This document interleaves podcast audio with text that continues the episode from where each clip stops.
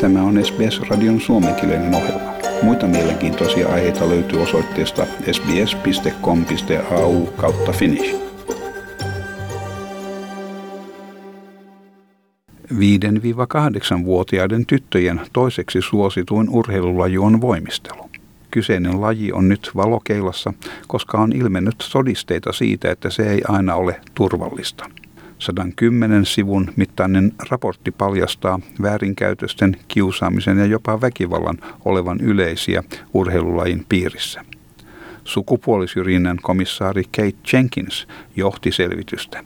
Hän sanoi, että lukuisia epäkohtia havaittiin Australian voimistelun kaikilla tasoilla, minkä seurauksena syntyy ilmapiiri, missä urheilijoiden turvallisuutta ja hyvinvointia ei pidetä ensiarvoisen tärkeänä, mikä mahdollistaa väärinkäytösten yleistymisen.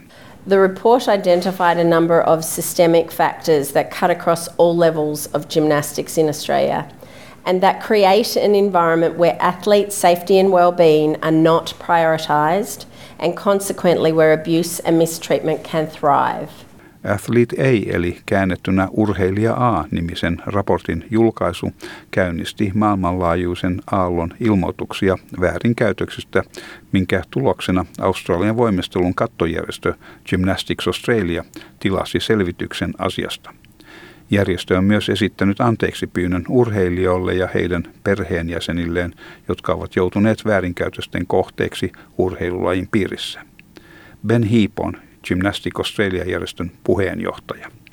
Gymnastics Australia unreservedly apologises to all athletes and family members who've had any form of abuse participating in our sport. Voimistelua selvittävä työryhmä vastaanotti sata kolmekymmentäkahdeksan kirjallista valitusta seksuaalisista, fyysisistä ja psykologisista väärinkäytöksistä. Näiden joukossa henkilökohtainen kertomus valmentajan osoittamasta ei-halutusta kiintymyksestä. Eräässä tapauksessa neljäkymmentävuotias henkilö kertoi jatkuvasta taistelusta syömishäiriöitä vastaan ja häirintyneestä harjoittelukäyttäytymisestä suorana seurauksena siitä, että hän aikoinaan oli voimistelija. Yli joka viides viisi kahdeksan vuotias tyttö osallistuu voimisteluun. Tässä jälleen Kate Jenkins. This is also an opportunity for gymnastics to play a societal role in driving gender equality, in improving women's participation in sport over their lifetime, and in challenging stereotypes of how young women and girls should behave and appear. Raportissa suositellaan valmentajien käyttäytymisen ja valmennuskeinojen läheisempää valvontaa ja varsinkin huomiota väärinkäytösten vähentämiseen.